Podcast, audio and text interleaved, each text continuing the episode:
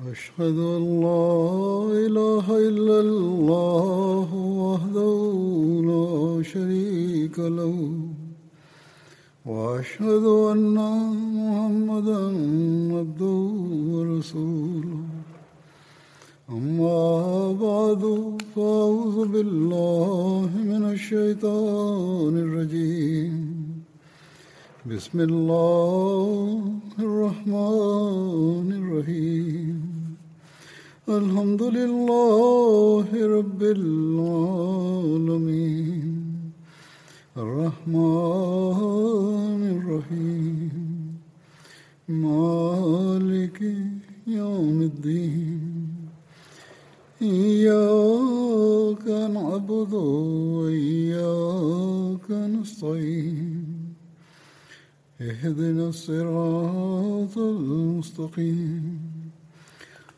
صراط الذين أنعمت عليهم غير المغضوب عليهم ولا الضالين. ഫെബ്രുവരി 20 ജമാഅത്തിൽ മുസ്ലിം മൗദിനെ കുറിച്ചുള്ള പ്രവചനത്തെ അനുസ്മരിക്കുന്ന ദിവസമാണ്. അതുമായി ബന്ധപ്പെട്ട് ഞാൻ ഇന്ന് ചിലത് പറയുന്നതാണ്. നാളെ ഫെബ്രുവരി 20 ഇത് സുദീർഘമായ ഒരു പ്രവചനമാണ്. ഇതിൽ വിവിധ സവിശേഷതകൾ വിവരിക്കപ്പെട്ടിട്ടുണ്ട്. അവ ഹസ്രത്ത് മസീമോദ് അലൈഹി ഇസ്ലാമിൻ്റെ വാഗ്ദത്ത സുതനെക്കുറിച്ചാണ്. ഹസ്രത്ത് മസീമോദ് അലൈഹി ഇസ്ലാമിന് അള്ളാഹു പറഞ്ഞു കൊടുത്തതാണിത്. ഞാൻ അതിൽ നിന്നും അവൻ ബാഹ്യവും ആന്തരികവുമായ ജ്ഞാനങ്ങളാൽ നിറക്കപ്പെടുന്നതാണ് എന്ന വശത്തെ സംബന്ധിച്ച് ഹസ്രത്ത് മുസ്ലിം മൗദ് റളിയല്ലാഹു അൻഹുവിൻ്റെ ലേഖനങ്ങളും പ്രഭാഷണങ്ങളും ഉദ്ധരിച്ചുകൊണ്ട് അല്പം വിവരിക്കുന്നതാണ്. ഇത് മുഖേന ഈ പ്രവചനത്തിൻ്റെ മറ്റൊരു ഭാഗമായ അവൻ മഹാധൈഷണികനും വിവേകശാലിയുമായിരിക്കും എന്നതിനെക്കുറിച്ചും വ്യാഖ്യാനിക്കപ്പെടുന്നതാണ്. ബാഹ്യവും ആന്തരികവുമായ ജ്ഞാനങ്ങൾ അള്ളാഹു അദ്ദേഹത്തിന് ഭൗതിക വിദ്യാഭ്യാസത്തിൻ്റെ കുറവുണ്ടായിട്ടുകൂടി നൽകി. അടിസ്ഥാനപരമായ പ്രൈമറി വിദ്യാഭ്യാസം മാത്രമേ അദ്ദേഹത്തിന് ലഭിച്ചിരുന്നുള്ളൂ. വിവിധ സന്ദർഭങ്ങളിൽ അദ്ദേഹം ഈ ജ്ഞാനങ്ങൾ ജനസമക്ഷം സമർപ്പിച്ചു. അവ വളരെ അധികമാണ്. ഈ ഖുതുബയിൽ അതെല്ലാം പരാമർശിക്കാനോ പരിചയപ്പെടുത്താൻ പോലുമോ സാധിക്കില്ല. പരിചയപ്പെടുത്തുന്നതിന് തന്നെ ഒരു ഖുതുബ പരമ്പരയുടെ ആവശ്യമുണ്ട്. എല്ലാം വിവരിക്കുക സാധ്യമല്ലെങ്കിലും ഞാൻ കരുതുന്നത് ലഘു പരിചയത്തിനും ഒരു എത്തിനോട്ടത്തിനുമായി അദ്ദേഹത്തിൻ്റെ ലേഖനങ്ങൾ, പ്രസംഗങ്ങൾ എന്നിവയിൽ ചിലതിൻ്റെ അവലോകനവും ലഘുപരിചയവും നടത്താനാണ്. അതുപോലെ ആ ഉപന്യാസങ്ങളുടെ സാരാംശങ്ങൾ ചുരുക്കരൂപത്തിൽ വിവരിക്കാനാണ് ഞാൻ ഉദ്ദേശിക്കുന്നത്. അദ്ദേഹത്തിൻ്റെ ജ്ഞാനവിജ്ഞാനങ്ങളുടെ ഒരു ക്ഷണപ്രഭ അവതരിപ്പിക്കുവാനാണ് ഞാൻ ഉദ്ദേശിക്കുന്നത്. ഈ ഉപന്യാസങ്ങളും പ്രഭാഷണങ്ങളും രചനകളും അള്ളാഹുവിൻ്റെ തൗഹീദ്, മലക്കുകളുടെ യാഥാർത്ഥ്യം, പ്രവാചകന്മാരുടെ സ്ഥാനമാഹാത്മ്യങ്ങൾ, ഹസ്രത്ത് ഖാത്തമുൽ അംബിയ മുഹമ്മദ് മുസ്തഫ സല്ലല്ലാഹു അലൈഹി വസല്ലമയുടെ സ്ഥാനമാഹാത്മ്യങ്ങൾ, ഇതര ആത്മീയ വിഷയങ്ങൾ, അതുപോലെ മുസ്ലിങ്ങൾക്ക് ധാർമ്മികവും രാഷ്ട്രീയവുമായ മാർഗനിർദ്ദേശം, ഇസ്ലാമിൻ്റെ സമ്പദ്വ്യവസ്ഥ, ഇസ്ലാമിക ചരിത്രം, അന്നുണ്ടായിരുന്ന ചില പ്രശ്നങ്ങൾ, ആ കാലഘട്ടത്തിൽ ഉടലെടുത്തിരുന്ന വിഷയങ്ങൾ, അവയിൽ ചിലത് ഇന്നും അതേപോലെ നിലനിൽക്കുന്നുണ്ട്. അദ്ദേഹത്തിൻ്റെ അവ സംബന്ധിച്ച ചിന്തകളും അന്നത്തെ ചിന്താഗതികളും വായിച്ചാൽ ഇന്ന് അവയ്ക്കുള്ള പ്രശ്നപരിഹാരം ഉരുത്തിരിയുന്നതുമാണ്. അതുപോലെ അനേകം വിഷയങ്ങൾ അടങ്ങിയതാണ് അദ്ദേഹത്തിൻ്റെ രചനകളും പ്രഭാഷണങ്ങളും. ഞാൻ പറഞ്ഞതുപോലെ ഇവയുടെയെല്ലാം ലഘുപരിചയം പോലും ഇവിടെ സാധ്യമല്ല. അതുകൊണ്ട് ചിലതിനെ മാത്രം ഇവിടെ ഞാൻ പരിചയപ്പെടുത്തുന്നതാണ്. അവയും അദ്ദേഹം യുവത്വത്തിലേക്ക് ചുവടെടുത്തു വെച്ച സമയത്തുള്ളതാണ് ഞാൻ തിരഞ്ഞെടുത്തിരിക്കുന്നത്.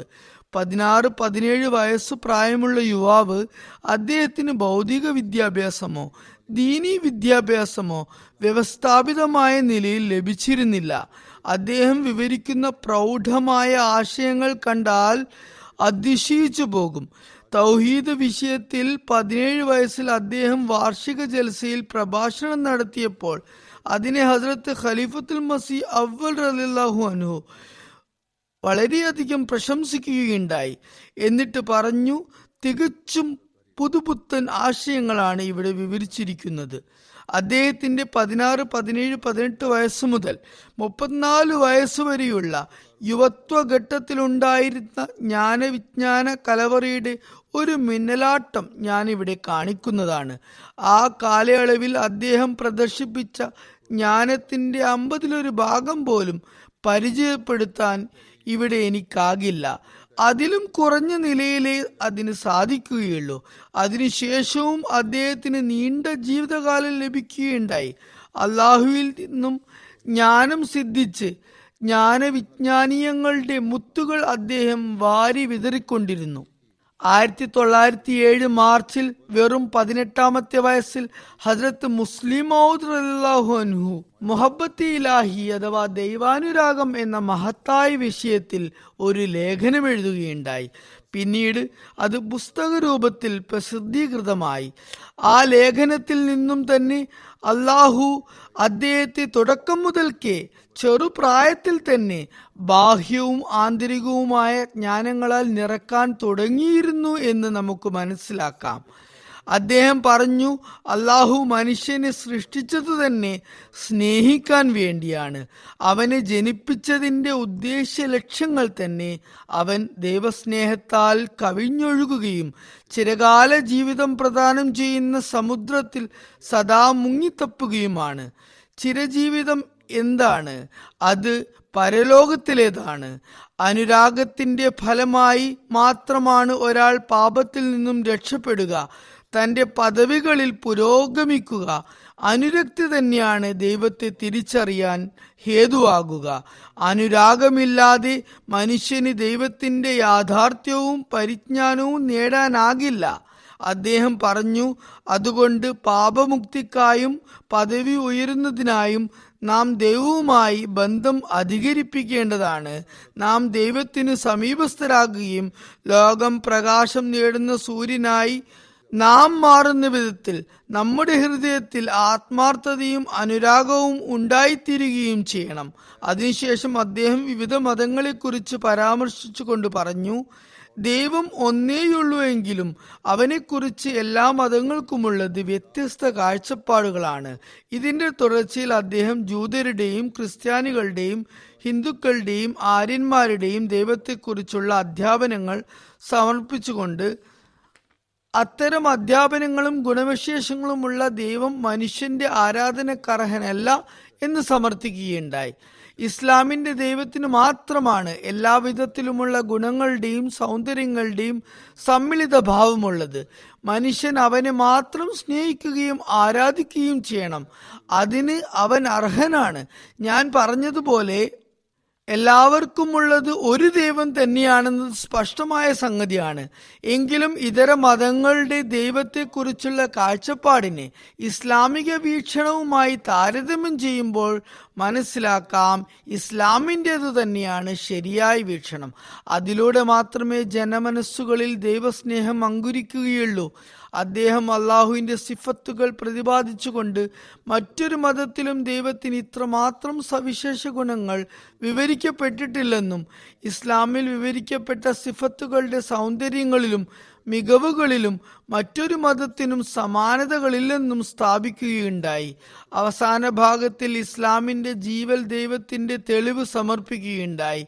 ഇസ്ലാമിൻ്റെ ദൈവം മാത്രമാണ് മുമ്പുള്ളതുപോലെ ഇന്നും മനുഷ്യന് വെളിപാടും ദിവ്യബോധനങ്ങളും വഴികാട്ടുന്നതെന്നും ജീവൽ ദൈവത്തിൻ്റെ ഏറ്റവും വലിയ സവിശേഷത ഇതാണെന്നും പ്രതിപാദിക്കുകയുണ്ടായി. തുടർന്ന് എഴുതുന്നു, ഞാൻ എൻ്റെ വിഷയത്തിൻ്റെ ഉപസംഹാരത്തിലെത്തിയിരിക്കുന്നു.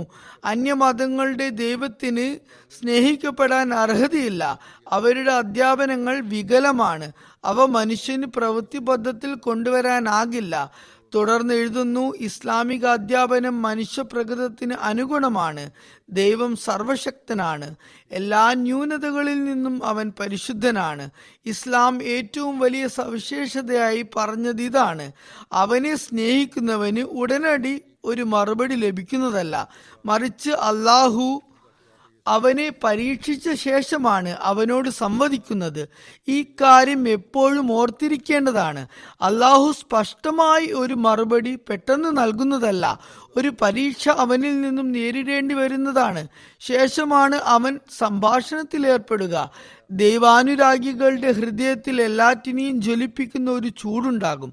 അതിനെ അവൻ തൻ്റെ ആശ്വാസം പ്രദാനം ചെയ്യുന്ന ഭാഷണത്താൽ തണുപ്പിക്കുന്നതാണ്.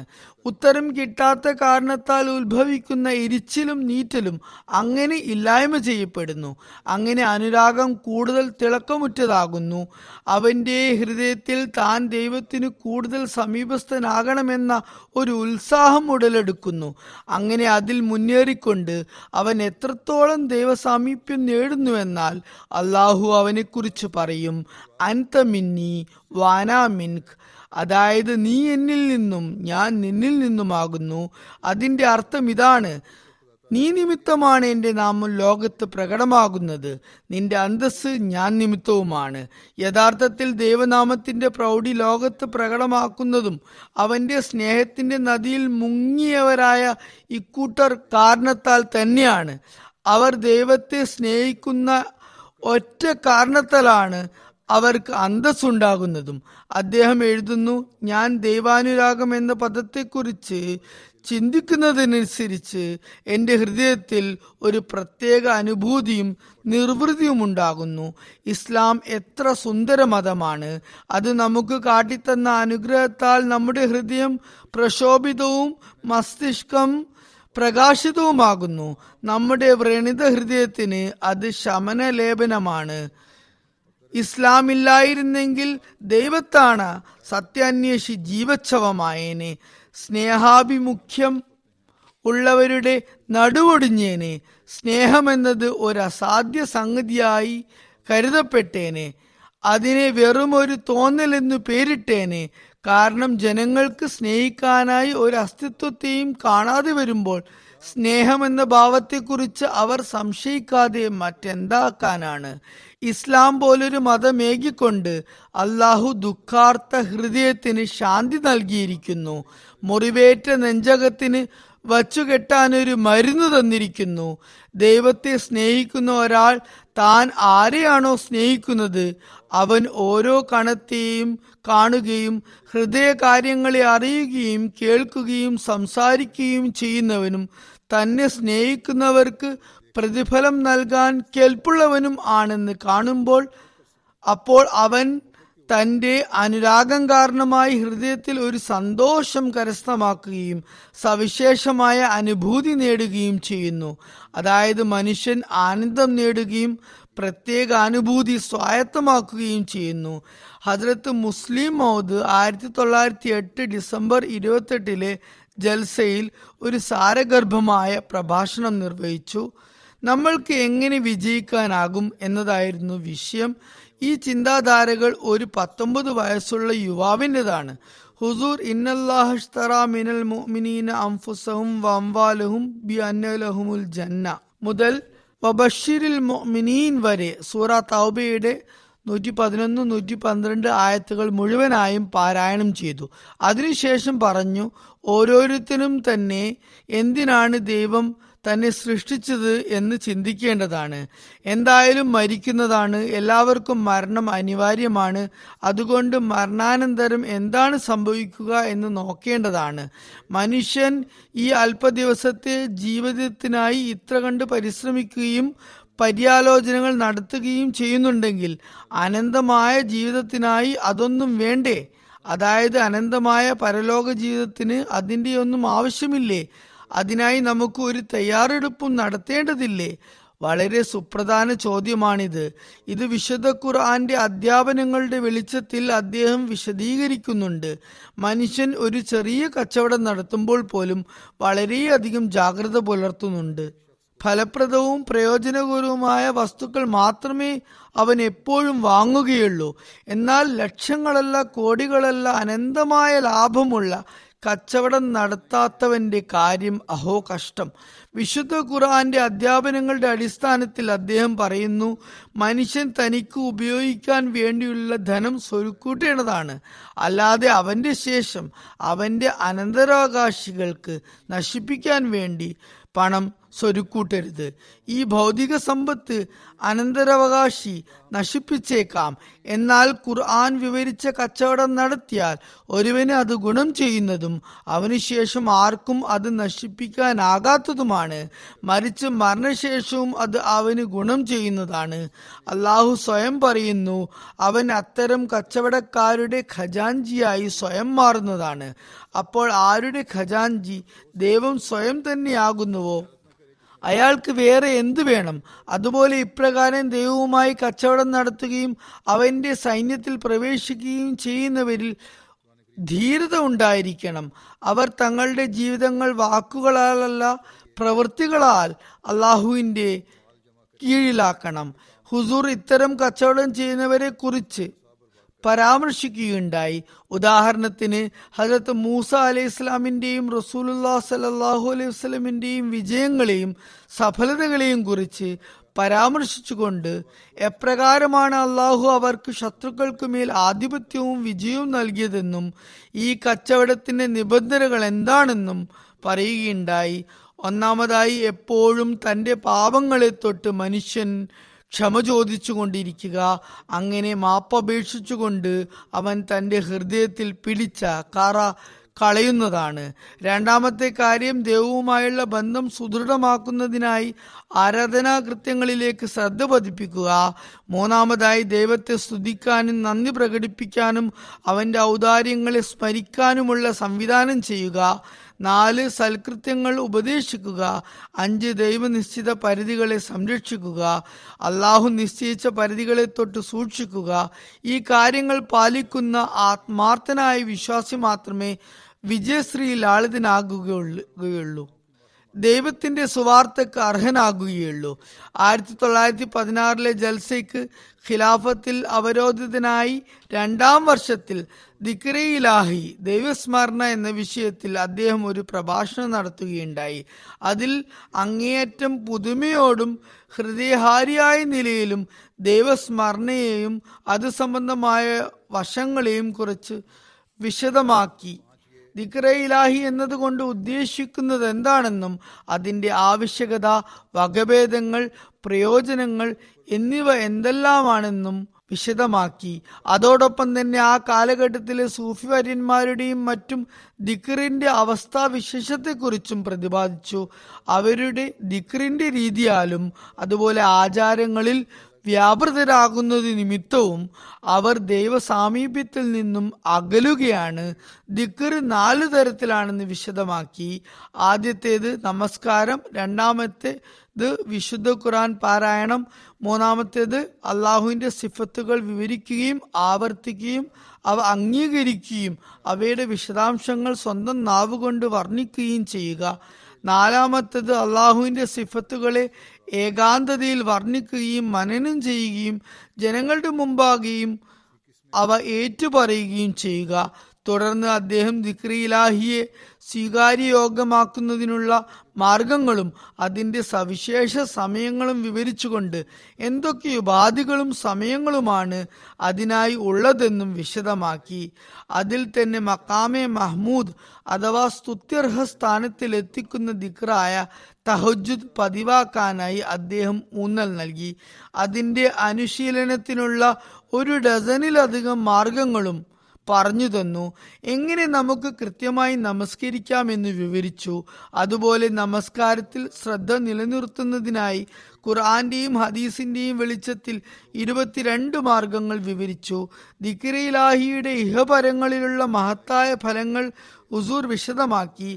ആ പ്രസംഗത്തിനിടയിൽ ഒരു പരാമർശയോഗ്യമായ കാര്യവുമുണ്ടായി. അവിടെ ഒരു അനഹ്മദി സൂഫി ജൽസയിൽ പ്രഭാഷണം ശ്രവിക്കാനായി വന്നിട്ടുണ്ടായിരുന്നു. പ്രസംഗത്തിനിടയിൽ അദ്ദേഹം ഹുസൂറിനോട് ഒരു കുറിപ്പ് എഴുതി ഇങ്ങനെ അറിയിച്ചു: എന്ത് അത്ഭുതമാണ് താങ്കൾ കാണിക്കുന്നത്! താങ്കൾ വിവരിക്കുന്ന സാരാംശങ്ങളിൽ ഒന്നു തന്നെ കിട്ടണമെങ്കിൽ സൂഫി വര്യന്മാരെ 10 വർഷം നിരന്തരം സേവിക്കണം, എന്നാലേ അവരത് പറഞ്ഞു തരികയുള്ളൂ.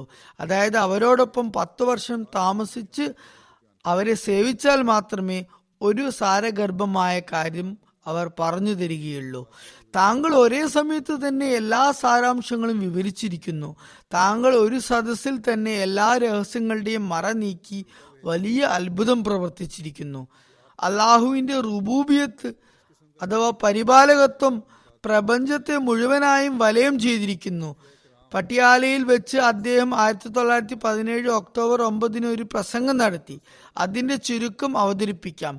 അള്ളാഹുവിൻ്റെ അസ്തിത്വവും വിശുദ്ധ ഖുർആൻ്റെയും ഹസ്രത്ത് മസീഹ് മൗഊദ് അലി ഇസ്ലാമിൻ്റെയും സത്യതയും സിഫത്ത് റുബൂബിയത്ത് മുഖേന സ്ഥാപിച്ചു.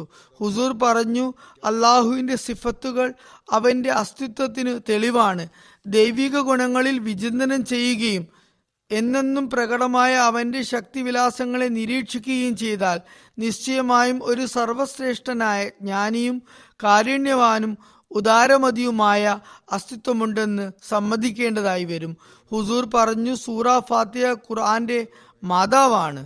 അതിൽ 4 സിഫത്തുകൾ വിവരിച്ചിട്ടുണ്ട്. അവ എല്ലാ സിഫത്തുകളുടെയും സംഗ്രഹമാണ്. അവയെ വിചിന്തനം ചെയ്യുമ്പോൾ മനുഷ്യൻ എല്ലാ തരത്തിലുമുള്ള ദുഷിച്ച സിദ്ധാന്തങ്ങളിൽ നിന്നും ദുഷ്കൃത്യങ്ങളിൽ നിന്നും സുരക്ഷിതരാകുന്നതാണ്. ഉദാഹരണത്തിന്, ആദ്യത്തെ സിഫത്ത് റബ്ബുൽ ആലമീൻ ആണ്. അള്ളാഹുവിൻ്റെ ഈ സിഫത്ത് സകല സൃഷ്ടികളുമായും ബന്ധപ്പെട്ടതാണ്. എല്ലാ വസ്തുക്കളും അവനെ റുബൂബിയത്തിൽ നിന്നും പ്രയോജനം ഉൾക്കൊള്ളുന്നു. അതുകൊണ്ട് അള്ളാഹു റബ്ബുൽ ആലമീൻ ആയതിനാൽ ഒരു കാര്യം അംഗീകരിക്കാൻ എല്ലാവരും നിർബന്ധിതരാകും. ഏതൊരു ദൈവമാണോ ശരീരത്തിൻ്റെ പരിപാലനത്തിനും പുരോഗതിക്കും വേണ്ടി ശ്രേഷ്ഠമായ സൗകര്യങ്ങൾ ഒരുക്കിയത്, അവൻ ആത്മാവിൻ്റെ ജീവിതത്തിനായും തീർച്ചയായും സംവിധാനം ഏർപ്പാടാക്കിയിട്ടുണ്ടാകും. അത് ദേഹത്തേക്കാൾ കൂടുതൽ വിലയേറിയതുമാണ്. പറയുന്നു, വൈൻ മിന്നുമ്മത്തിനില്ല ഖലാഫിഹ നദീർ. എല്ലാ സമൂഹങ്ങളിലും അള്ളാഹുവിൻ്റെ പ്രവാചകന്മാർ വന്നിട്ടുണ്ട്. അവരാണ് മനുഷ്യൻ്റെ ശിക്ഷണം, ആത്മാവിൻ്റെ പരിപാലനം, അഭിവൃദ്ധി എന്നിവയ്ക്കായി സംവിധാനം ചെയ്യുന്നത്. അവസാന ഘട്ടത്തിൽ അള്ളാഹു ഹസ്രത്ത് മുഹമ്മദ് മുസ്തഫ സല്ലല്ലാഹു അലൈഹി വസല്ലമയെ അയച്ചു. തിരുനബി എല്ലാ സമൂഹങ്ങൾക്കും കാലങ്ങൾക്കുമുള്ള പരിഷ്കരണത്തിനായാണ് അയക്കപ്പെട്ടത്. അങ്ങനെ തിരുനബി മുഖേന ശരീഅത്ത് പൂർണ്ണമായി. അതുകൊണ്ടാണ് ഹുസൂർ സല്ലല്ലാഹു അലൈഹി വസല്ലം പറഞ്ഞത്, ഇനി എനിക്ക് ശേഷം ദൈവഭാഷണത്താൽ അനുഗ്രഹീതരായി ദേവദാസർ വന്നുകൊണ്ടിരിക്കുന്നതാണ്. അവർ ശരീഅത്തിൻ്റെ വിവക്ഷകൾ പഠിപ്പിച്ചുകൊണ്ട് ജനങ്ങളെ ദൈവവുമായി അടുപ്പിക്കുന്നതാണ്. അതുകൊണ്ട് ഈ കാലഘട്ടത്തിൽ അള്ളാഹു സിഫത്ത് റുബൂബിയത്തിന് കീഴിൽ ഹസ്രത്ത് മിർസ സാഹിബിനെ അയച്ചു. അദ്ദേഹം ദൈവവുമായി സംവദിക്കുന്നെന്നും സൃഷ്ടികളെ താൻ ഉദ്ധരിക്കുന്നതാണെന്നും വാദിക്കുകയുണ്ടായി. അള്ളാഹു അദ്ദേഹത്തിൻ്റെ പ്രവചനങ്ങൾ പുലരുന്നതിനായി സഹായക പ്രവൃത്തികൾ വെളിവാക്കി. ജീവൽ ദൃഷ്ടാന്തങ്ങളാലെ അള്ളാഹു അദ്ദേഹത്തിൻ്റെ വാദത്തിൻ്റെ സത്യത തെളിയിച്ചു. അവസാനം ഹുസൂർ പറഞ്ഞു, ജീവൽ ദൈവത്തെ കാണിച്ചു തരികയും ജീവന്റെ അടയാളങ്ങൾ തരികയും ചെയ്യുന്ന ഏക മതമാണ് ഇസ്ലാം. മാത്രമല്ല, അള്ളാഹു മുമ്പ് ദാസന്മാരുടെ ആത്മീയ പരിപാലനം നടത്തിയിരുന്ന പോലെ ഇപ്പോഴും ചെയ്യുന്നുണ്ട്. അവൻ പറഞ്ഞ മാർഗങ്ങളിൽ ചരിച്ചുകൊണ്ട് നമുക്ക് ഇന്നും ആ അനുഗ്രഹങ്ങളും പ്രയോജനങ്ങളും കരസ്ഥമാക്കാനാവുന്നതാണ്. ഇന്നേക്ക് ആയിരക്കണക്കിന് വർഷങ്ങൾ മുമ്പേ ഉണ്ടായിരുന്ന പോലെ ഇന്നും ഉണ്ടാകുന്നതാണ്. അദ്ദേഹത്തിൻ്റെ മറ്റൊരു പ്രഭാഷണം ഇസ്ലാമിലെ ഭിന്നിപ്പിൻ്റെ തുടക്കം എന്ന വിഷയത്തിൽ 1919 മോഡേൺ ഹിസ്റ്റോറിക്കൽ സൊസൈറ്റിയുടെ ഒരു സമ്മേളനത്തിൽ ലാഹോർ ഇസ്ലാമിയ കോളേജിൽ നടത്തിയതാണ്. അതിൻ്റെ ചുരുക്കം ഇതാണ്. ഞാൻ പറഞ്ഞ പോലെ 1919 ഫെബ്രുവരി 26-ന് ഇസ്ലാമിയ കോളേജ് ലാഹോറിൻ്റെ മോഡേൺ ഹിസ്റ്റോറിക്കൽ സൊസൈറ്റിയുടെ ഒരു അസാധാരണ സമ്മേളനത്തിൽ അദ്ദേഹം ഇത് അവതരിപ്പിച്ചതാണ്. സയ്യിദ് അബ്ദുൽ ഖാദിർ സാഹിബ് എന്ന ഹിസ്റ്ററി പ്രൊഫസറിൻ്റെ അധ്യക്ഷതയിലാണ് അത് നടന്നത്. ആ സമയത്ത് ചരിത്രത്തിൻ്റെ അറിയപ്പെട്ട പ്രൊഫസറായിരുന്നു അബ്ദുൽ ഖാദിർ സാഹിബ്. അദ്ദേഹം അഹമ്മദിയായിരുന്നില്ല. ആ വിഷയത്തിൻ്റെ പ്രാധാന്യം വ്യക്തമാക്കിക്കൊണ്ട് ഹുസൂർ പറഞ്ഞു, ഇസ്ലാമിൽ ഭിന്നിപ്പിൻ്റെ ആരംഭം റസൂലുള്ളാഹി സ്വല്ലല്ലാഹു അലൈഹി വസല്ലമയുടെ വഫാത്തിൻ്റെ 15 വർഷങ്ങൾക്ക് ശേഷമാണ് ഉണ്ടായത്. ആ സമയത്തിന് ശേഷം മുസ്ലിങ്ങളുടെ ദുർദശയുടെ വ്യാപ്തി കൂടിക്കൂടി വന്നു. ആ കാലഘട്ടത്തിൻ്റെ ചരിത്രം ഇരുൾമുറ്റിയ മറയിൽ ഗുപ്തമാണ്. ഇസ്ലാമിൻ്റെ ശത്രുക്കളെ സംബന്ധിച്ചിടത്തോളം ഇസ്ലാമിന് മേലുള്ള ഒരു വികൃതമായ കറയാണത്. ഇസ്ലാമിൻ്റെ സുഹൃത്തുക്കൾക്ക് അത് തലകറക്കമുണ്ടാക്കുന്ന ചോദ്യമാണ്. വളരെ കുറച്ചു പേർക്ക് മാത്രമേ ആ കാലഘട്ടത്തിലെ ചരിത്രത്തിൻ്റെ കുടുക്കിൽ നിന്നും നല്ല നിലയ്ക്ക് പുറത്തു വരാൻ സാധിച്ചിട്ടുള്ളൂ. കുറച്ചു പേർക്ക് മാത്രമേ തങ്ങളുടെ ഉദ്ദേശത്തിൽ വിജയിക്കാനും സാധിച്ചിട്ടുള്ളൂ. അതുകൊണ്ട് ഇന്ന് നിങ്ങളുടെ സമക്ഷം അത് സംബന്ധിച്ച് അല്പം വിവരിക്കാനാണ് ഞാൻ താല്പര്യപ്പെടുന്നത്. അങ്ങനെ ഹുസൂർ നിർവഹിച്ച പ്രഭാഷണത്തിൽ അമൂല്യമായ ഉപദേശ നിർദ്ദേശങ്ങളും ഗവേഷണങ്ങളും ഉണ്ടായിരുന്നു. അതിൻ്റെ രത്നച്ചുരുക്കം ഇതാണ്: ഇസ്ലാമിൽ ഫിത്നയുടെ കാരണക്കാർ വലിയ വലിയ സഹാബാക്കളായിരുന്നു എന്ന ചിന്ത തികച്ചും തെറ്റാണ്. ഹുസൂർ ആ പ്രഭാഷണത്തിൽ ഹസ്രത്ത് ഉസ്മാന്റെ ആദ്യകാല സ്ഥിതികൾ, റസൂൽ കരീം സല്ലല്ലാഹു അലൈഹി വസല്ലമയുടെ ദൃഷ്ടിയിൽ അദ്ദേഹത്തിനുണ്ടായിരുന്ന സ്ഥാനം, ഫിത്നക്ക് തുടക്കം കുറിച്ചത് എവിടെ നിന്നായിരുന്നു, ഇസ്ലാമിക ഖിലാഫത്ത് ഒരു മതപരമായ സംവിധാനമാണ്, സഹാബാക്കളെക്കുറിച്ച് ദുർഭാവന അകാരണമായാണ് എന്നിവയൊക്കെ വിശദമാക്കി. ഇക്കാര്യങ്ങൾ ചർച്ചാ വിധേയമാക്കി. ഫിത്നയുടെ ഹേതു, ഹസ്രത്ത് ഉസ്മാന്റെ കാലത്ത് തുടക്കം കുറിച്ച കാര്യകാരണങ്ങൾ എന്നിവ വിശദീകരിച്ചു. ഫിത്നയുടെ മൂലകാരണക്കാരനായ അബ്ദുള്ള ബിൻ സബായുടെ അവസ്ഥകൾ, ആ സമയത്തെ കൂഫ, ബസ്ര, ഷാം എന്നിവിടങ്ങളിലെ മുസ്ലിങ്ങളുടെ പൊതുവായ പ്രകൃതത്തെക്കുറിച്ചും അദ്ദേഹം വെളിച്ചം വീശി. ഹസ്രത്ത് ഉസ്മാനെ കുറിച്ച് അദ്ദേഹം സ്വന്തം ഇഷ്ടപ്രകാരം ഫിത്നകൾക്ക് കാരണമായ അമീറുമാരെ നിശ്ചയിച്ചു എന്ന് ആരോപിക്കപ്പെടുന്നുണ്ട്. ഹുസൂർ അത് സംബന്ധിച്ച് സ്വന്തം അഭിപ്രായം ഇപ്രകാരം രേഖപ്പെടുത്തി: അന്വേഷണത്തിനായി അയക്കപ്പെട്ടവർ മഹത്തായ സ്ഥാനമുള്ളവരും പക്ഷപാതമില്ലാത്തവരുമായിരുന്നു. അവരുടെ അന്വേഷണത്തിൽ ആർക്കും ആക്ഷേപത്തിന് വകയുണ്ടായിരുന്നില്ല. ഹസ്രത്ത് ഉസ്മാൻ പല ഭാഗത്തേക്കുമായി വ്യത്യസ്ത പ്രദേശങ്ങളിലേക്ക് അയച്ച 3 സഹാബാക്കളും മറ്റു വ്യക്തികളും ഏകകണ്ഠമായി അഭിപ്രായപ്പെട്ടത് രാജ്യത്ത് പൂർണ്ണമായും ശാന്തി സമാധാനത്തിന്റെ അവസ്ഥയാണുള്ളത് എന്നാണ്. അക്രമത്തിന്റെ അടയാളം പോലുമില്ല എന്നാണ്. ഭരണകർത്താക്കൾ നീതിന്യായത്തോടെയാണ് വർത്തിക്കുന്നത് എന്നായിരുന്നു. ഈ തീരുമാനത്തിന് ശേഷം സംശയത്തിന് വകയുണ്ടായിരുന്നില്ല. ഇതിൽ നിന്നും വ്യക്തമാകുന്നത് ഈ കുഴപ്പങ്ങളെല്ലാം ചില ദ്രോഹബുദ്ധികളുടെ, കുൽസിത പ്രവർത്തനങ്ങളുടെയും അബ്ദുള്ള ബിൻ സബായുടെ വിദ്രോഹങ്ങളുടെയും ഫലമായാണ് എന്നാണ്. ഹസ്രത്ത് ഉസ്മാനും അദ്ദേഹത്തിൻ്റെ കീഴുദ്യോഗസ്ഥരും, അതായത് ഗവർണർമാരും എല്ലാം എല്ലാതരം ആരോപണങ്ങളിൽ നിന്നും പരിശുദ്ധരായിരുന്നു. ഹസ്രത്ത് ഉസ്മാൻ തൻ്റെ പ്രകൃതമനുസരിച്ച് സൗമ്യതയും കാരുണ്യവും തന്നെ തുടർന്നുപോയി.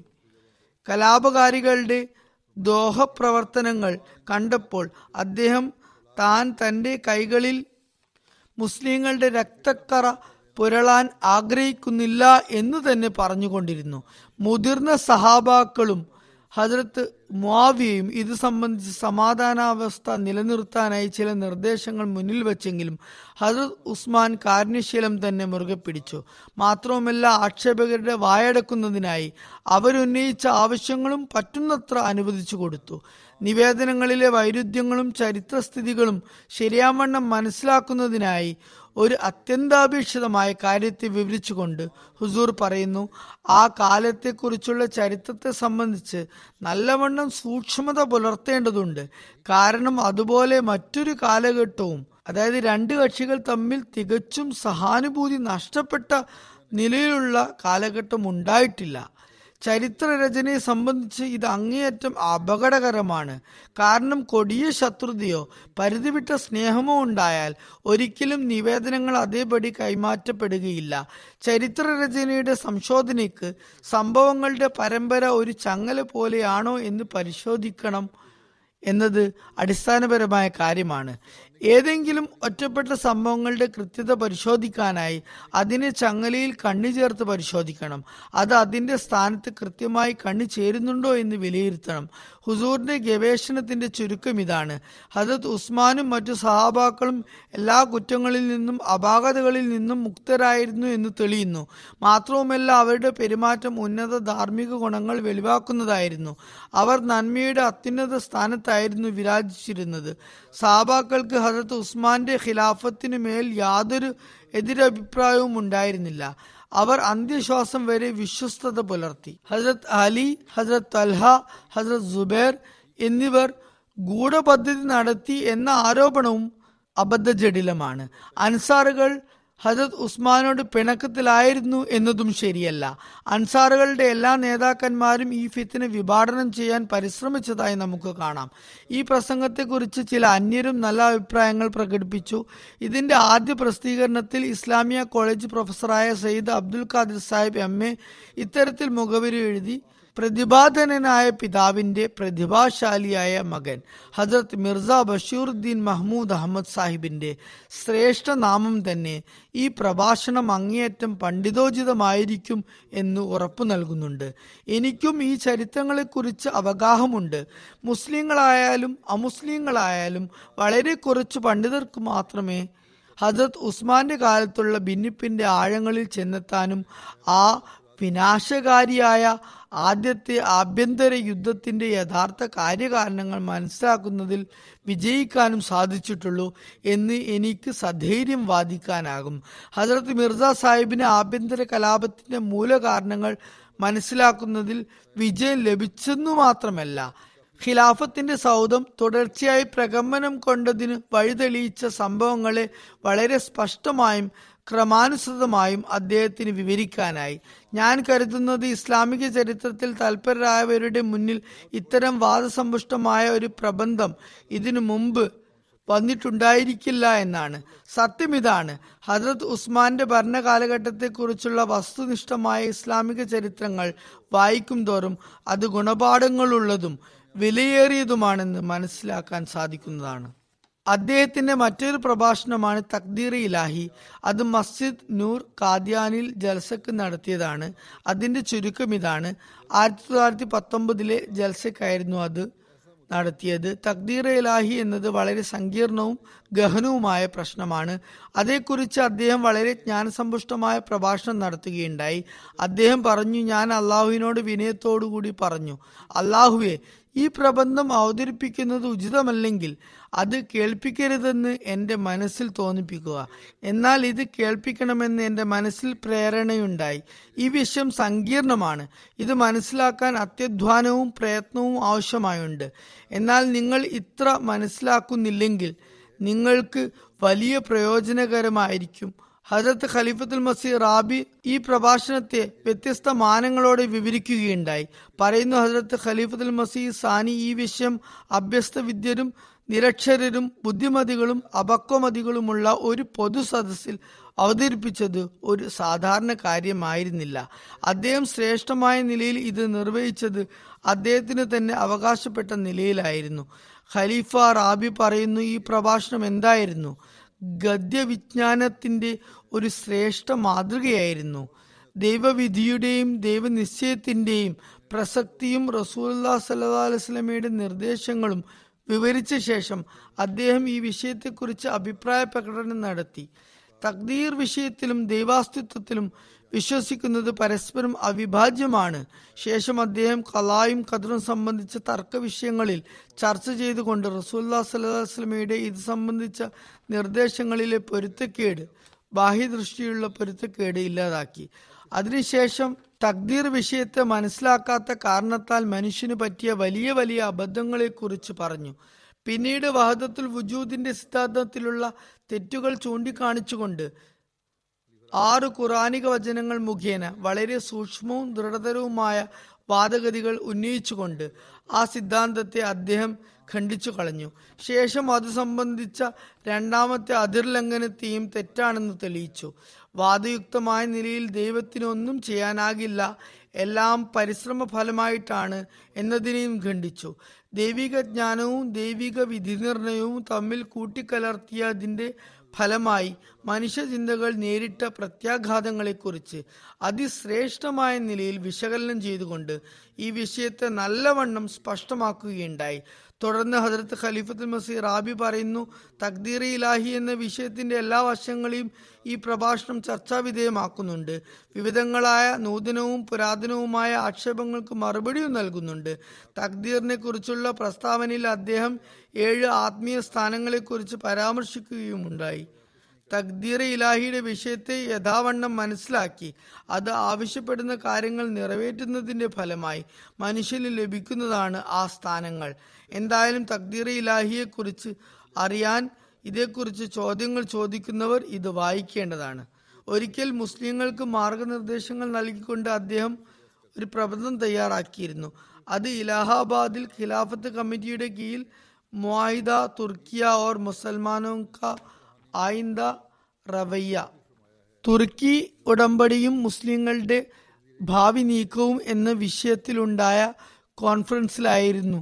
അതിൻ്റെ ചുരുക്കം ഇതാണ്: ഒന്നാം ലോക മഹായുദ്ധാനന്തരം വിജയികളായ സഖ്യശക്തികൾ ഒട്ടോമൻ സാമ്രാജ്യവുമായി സമാധാന ധാരണയ്ക്കായി വച്ച നിബന്ധനകൾ വളരെ നിന്ദനീയമായിരുന്നു.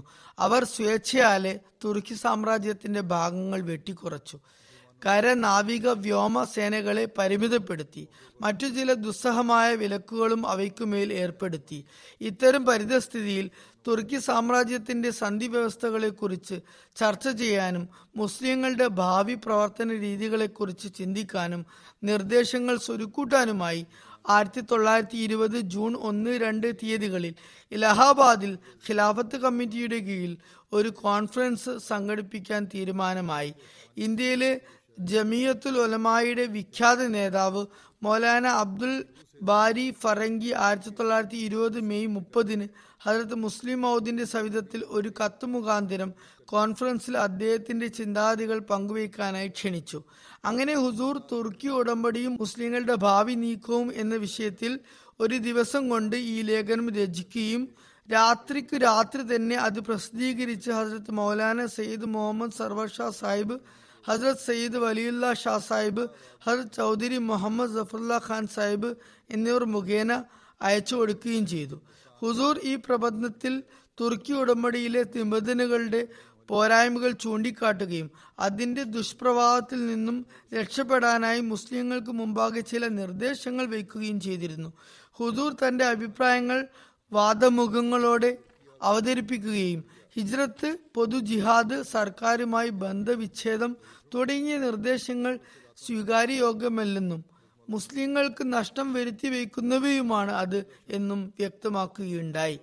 ഹുസൂർ അവർക്ക് മുമ്പാകെ വെച്ച അഭിപ്രായം മുസ്ലിങ്ങളെല്ലാവരും ഏകകണ്ഠമായി ഒത്തൊരുമയോടെ സഖ്യശക്തികൾക്ക് മുമ്പാകെ അവരുടെ തുർക്കികളോടുള്ള സമാധാന സന്ധിയുടെ നിബന്ധനകൾ അവർ തന്നെ നിശ്ചയിച്ച മാനദണ്ഡങ്ങൾക്ക് വിരുദ്ധമാണെന്നും ഈ ഉടമ്പടിയിൽ ക്രിസ്തുപക്ഷത്തിന്റെ വിദ്വേഷം പ്രകടമാണെന്നും ഈ നിബന്ധനകൾ ക്യാപിറ്റലിസ്റ്റുകളുടെ നിക്ഷിപ്ത താൽപര്യങ്ങളെ കണക്കാക്കിയിട്ടുള്ളതാണെന്നും ആയതിനാൽ മുസ്ലിങ്ങൾ ഈ തീരുമാനത്തെ അനിഷ്ടപ്പെടുന്നെന്നും ഇതിൽ മാറ്റം വരുത്താൻ അപ്പീൽ ചെയ്യുന്നുവെന്നും വ്യക്തമാക്കണം.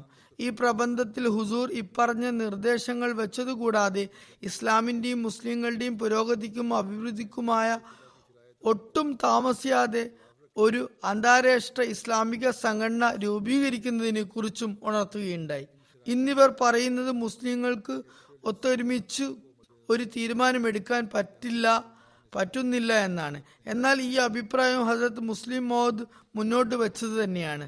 ഈ പ്രബന്ധത്തിൽ വരച്ചു കാട്ടിയ സ്ഥിതിഗതികൾക്ക് സമാനമാണ് ഇന്നും ചില പാശ്ചാത്യ ശക്തികളുടെ മുസ്ലിം ഭരണകൂടങ്ങളോടുള്ള പെരുമാറ്റവും നിലപാടും എന്ന് നമുക്ക് കാണാം.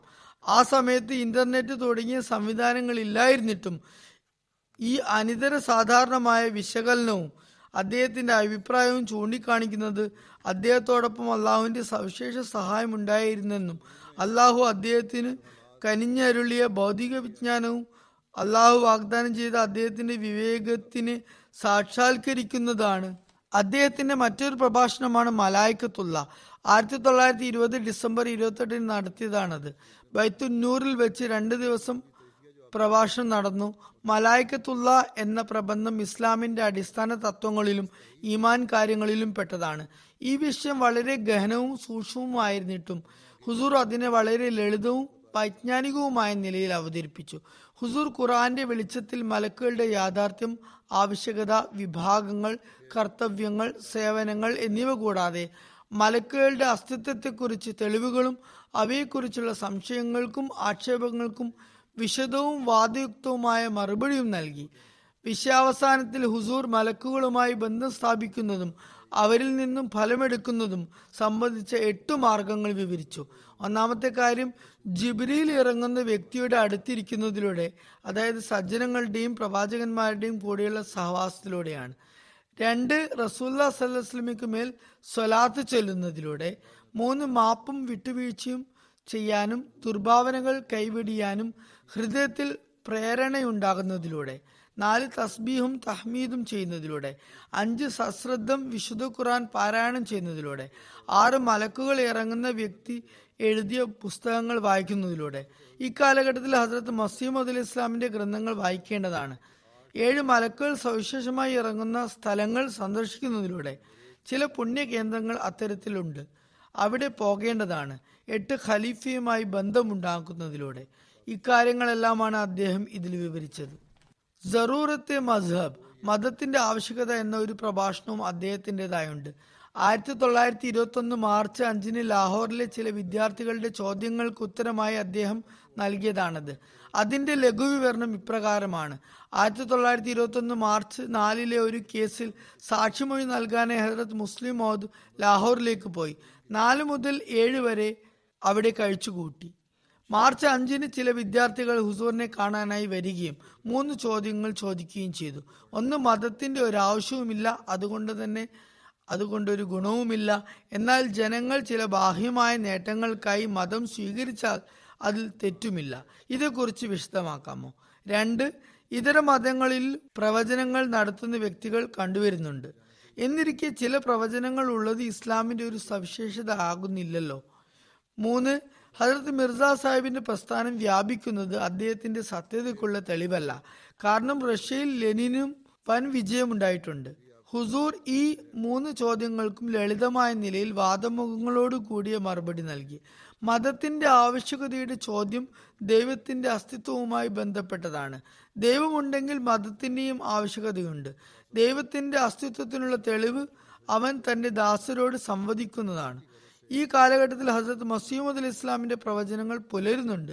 അവ ദൈവത്തിൻ്റെ അസ്തിത്വത്തിന് തെളിവ് പ്രദാനം ചെയ്യുന്നുമുണ്ട്.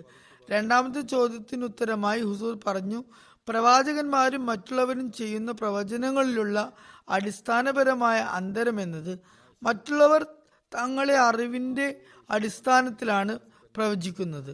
അത് അനുമാനങ്ങളായിരിക്കും. എന്നാൽ പ്രവാചകന്മാരുടെ പ്രവചനങ്ങൾ അള്ളാഹുവിൻ്റെ ഭാഗത്തു നിന്നുള്ളതായിരിക്കും. പ്രതികൂല സാഹചര്യത്തിലായിരിക്കും അവയുണ്ടാകുക. അവയിൽ ചിലതിന് അനേകം വശങ്ങളുണ്ടായിരിക്കും. അവയ്ക്ക് പ്രൗഢിയും ഭരണകർത്താക്കൾക്ക് തുല്യം അധികാരവും ഉണ്ടാകും. 3-ാമത്തെ ചോദ്യത്തിൻ്റെ ഉത്തരമായി ഹുസൂർ പറഞ്ഞു, ഹജറത്ത് മിർസ സാഹിബിനുണ്ടായ പുരോഗതികൾ അവയുണ്ടാകുന്നതിന് മുമ്പ് തന്നെ അദ്ദേഹം വാദിച്ച പ്രകാരമായിരുന്നു. അതുകൊണ്ട് മറ്റുള്ളവർക്ക് പുരോഗതി ഉണ്ടാകുന്നു ആയതിനാൽ ഹജറത്ത് മിർസ സാഹിബിന് ലഭിക്കുന്ന പുരോഗതികൾ അദ്ദേഹത്തിൻ്റെ സത്യതയ്ക്കുള്ള തെളിവല്ല എന്ന് പറയുന്നത് തെറ്റാകും. ഇത് ഒരു വിശദമായ സുദീർഘമായ ലേഖനമാണ്. 1921 ദൈവാസ്തിത്വത്തെക്കുറിച്ച് അദ്ദേഹം ഒരു സുദീർഘ പ്രഭാഷണം നടത്തി. 190 പേജുകൾ അടങ്ങിയതാണത്.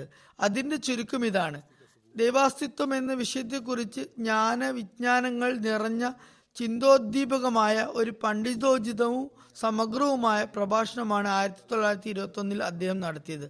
ഹസ്രത്ത് മുസ്ലിം മൗദ് ഈ പ്രഭാഷണത്തിൽ ദൈവാസ്തിത്വത്തിന്റെ 8 തെളിവുകളും അവയ്ക്കുമേൽ ഉണ്ടാകുന്ന ആരോപണങ്ങൾക്കുള്ള മറുപടിയും നൽകി.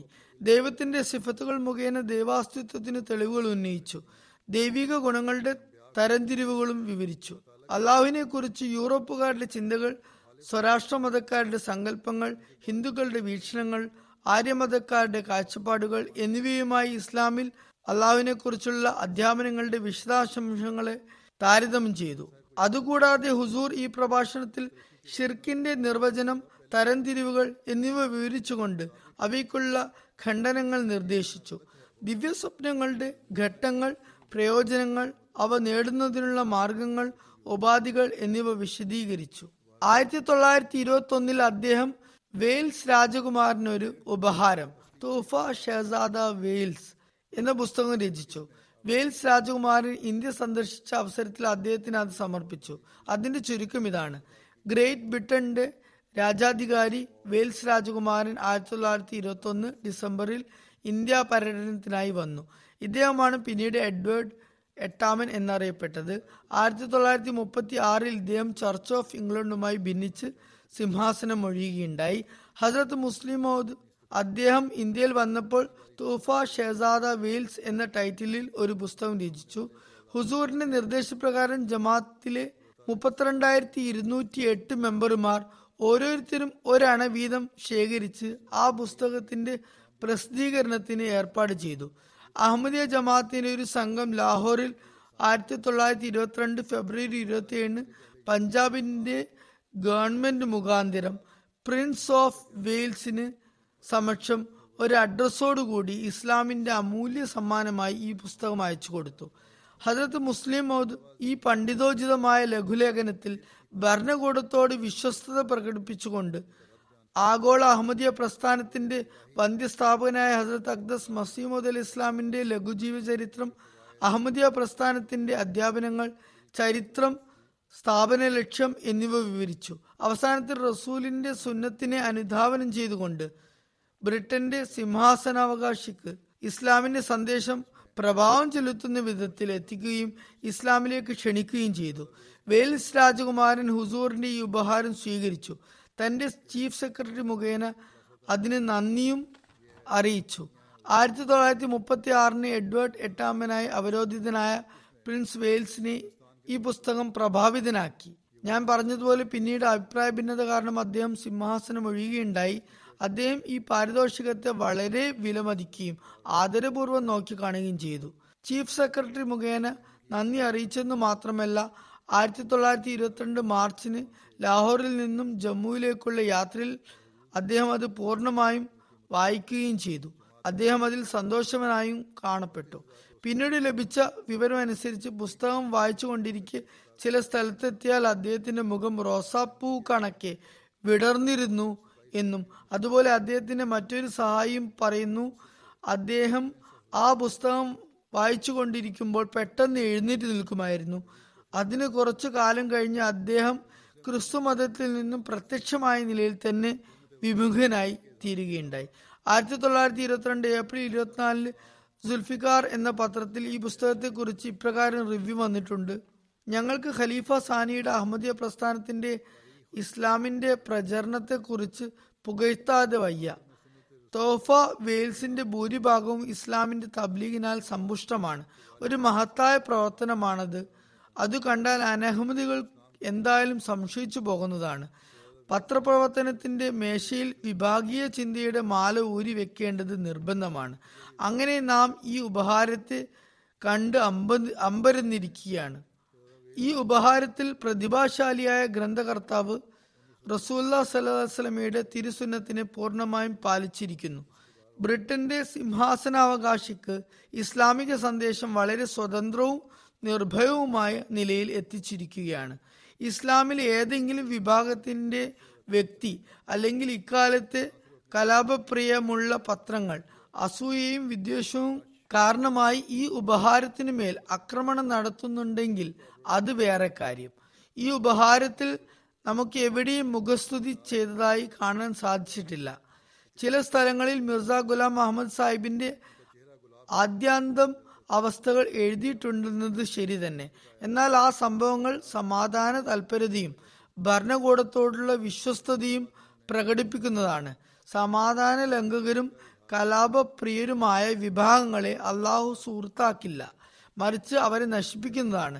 അതുപോലെ പഞ്ചാബിന്റെ ഒരു അർദ്ധ സർക്കാർ പത്രമായ റസൂൽ ആൻഡ് മിലിറ്ററി ഗസറ്റ് 1922 ഏപ്രിൽ 18 പതിപ്പിൽ എഴുതുന്നു, വളരെയധികം യോഗ്യതയോടും ജ്ഞാനത്തോടും ഇതിലെ വാദമുഖങ്ങൾ ഭംഗിയായി അവതരിപ്പിച്ചിരിക്കുന്നെന്ന് സമ്മതിക്കേണ്ടതായി വരും. ഇതിന്റെ ആത്യന്തികമായ ലക്ഷ്യം തബ്ലീഗിന്റെ പ്രയത്നമാണെന്നത് വസ്തുതയാണെങ്കിലും വെയിൽസ് പ്രിൻസ് അഹമ്മദി ആയാലുമില്ലെങ്കിലും ഈ പുസ്തകത്തിന്റെ വിലയ്ക്കും നിലയ്ക്കും അതുപോലെ മതങ്ങളിൽ, പ്രത്യേകിച്ച് ഇന്ത്യയിലെയും ബ്രിട്ടനിലെയും അനേകം മതങ്ങളിൽ താല്പര്യം വയ്ക്കുന്നവരുടെ ആനന്ദാനുഭൂതിയിലും അത് ഒരു കുറവും വരുത്തില്ല എന്നത് നിസ്സംശയമാണ്. വിദേശങ്ങളിലും ഈ പുസ്തകം വലിയ സ്വാധീനം ചെലുത്തുകയുണ്ടായി. പാശ്ചാത്യ രാഷ്ട്രങ്ങളിൽ ഇത് ഇസ്ലാമിക പ്രചരണത്തിലുള്ള പുത്തൻ മാർഗം തുറന്നിരിക്കുകയാണ്. വിയന്ന എന്ന ഓസ്ട്രേലിയയുടെ തലസ്ഥാനത്തുള്ള മൂന്ന് ഭാഷകളിൽ പ്രാവീണ്യമുള്ള ഒരു പ്രൊഫസർ വളരെയധികം സന്തോഷം പ്രകടിപ്പിച്ചു. അതോടൊപ്പം താൻ വൃദ്ധനായിരിക്കുന്നു, ഇല്ലെങ്കിൽ ഇതിനെ ലോകം മുഴുവൻ താൻ പ്രചരിപ്പിക്കുന്നതായിരിക്കും എന്ന് വ്യസനസമേതം അറിയിക്കുകയുണ്ടായി. ഹസ്രത്ത് മുഫ്തി മുഹമ്മദ് സാദിഖ് സാഹിബ് അമേരിക്കയിൽ നിന്നും എഴുതി, ഈ പുസ്തകം അമേരിക്കയെ വലുതായി സ്വാധീനിച്ചിട്ടുണ്ട്. അമേരിക്കയുടെ വൈജ്ഞാനികമായ ആവശ്യം അനുസരിച്ച് എഴുതപ്പെട്ടതാണ് ഇത് എന്ന് തോന്നിപ്പോകുന്നു. പാശ്ചാത്യ രാഷ്ട്രങ്ങൾക്ക് പുറമെ ആഫ്രിക്കയിലും അതിൻ്റെ പ്രഭാവമുണ്ടായി. നെറൂബിയയിലെ ലീഡർ പത്രത്തിൽ എഴുതുന്നു, ഞാൻ ക്രിസ്ത്യാനി അല്ലെങ്കിലും ക്രിസ്ത്യാനി വീട്ടിലാണ് ജനിച്ചത്. അവരുടെ സാഹിത്യങ്ങളെക്കുറിച്ച് എനിക്ക് നന്നായി അറിയാം. എന്നാൽ എനിക്ക് ഈ പുസ്തകത്തിൽ നിന്നും പ്രാപ്യമായതും ആനന്ദമുണ്ടായതും വിവരണാതീതമാണ്. ഈ പുസ്തകം എഴുതിയ വ്യക്തി മുസ്ലിം ആണെങ്കിലും ക്രിസ്ത്യാനികളോടൊപ്പം വർഷങ്ങളോളം താമസിച്ച വ്യക്തിയും അവരുടെ സാഹിത്യങ്ങൾ സശ്രദ്ധം വായിച്ച വ്യക്തിയുമാണ് എന്നാണ് എൻ്റെ ബലമായ സംശയം. അല്ലാത്ത പക്ഷം ക്രിസ്ത്യാനികൾ ഇത്രയും അർത്ഥവത്തായ കാര്യങ്ങൾ സധൈര്യം പറഞ്ഞു കൊടുക്കാൻ ആകുക വളരെ പ്രയാസകരമാണ്. മതാടിസ്ഥാനത്തിൽ വിരചിതമായിട്ടും മതപക്ഷപാതം തീരെയില്ലാത്ത ഒരു പുസ്തകം ഞാൻ ഇന്നുവരെ കണ്ടിട്ടില്ല. ഇത്തരത്തിലുള്ള ആദ്യത്തെ പുസ്തകമാണിത്. അതുപോലെ 1924 അദ്ദേഹത്തിൻ്റെ ഒരു പ്രഭാഷണമാണ് അഹമ്മദീത്ത് അഥവാ യഥാർത്ഥ ഇസ്ലാം. വിംബ്ലെ കോൺഫറൻസിലാണ് അത് നടന്നത്. വളരെ ബൃഹത് ഗ്രന്ഥമാണ്, 250 പേജുകളുണ്ട്. 1924 വിംബ്ലെ കോൺഫറൻസ് നടന്നത്. ലോക മതങ്ങളുടെ എല്ലാം പണ്ഡിത കേസരികൾ അതിലേക്ക് ക്ഷണിക്കപ്പെട്ടിരുന്നു. സ്വന്തം മതങ്ങളുടെ മഹാത്മ്യങ്ങൾ വിവരിക്കാൻ അവർക്ക് നിർദ്ദേശമുണ്ടായിരുന്നു. ഹസ്രത്ത് മുസ്ലിം മൗദിന് അതിൽ പങ്കെടുക്കാനുള്ള ക്ഷണം ലഭിച്ചു. ഹസ്രത്ത് മുസ്ലിം മൗദ് ആ സമ്മേളനത്തിന് വേണ്ടി അഹമ്മദിയത്ത് യാനി ഹക്കീക്കി ഇസ്ലാം എന്ന പേരിൽ മെയ് 24 മുതൽ ജൂൺ 6 ഇടയിൽ 2 ആഴ്ചയിൽ കുറഞ്ഞ സമയത്തിൽ ഒരു ബൃഹത് ഗ്രന്ഥം രചിച്ചു.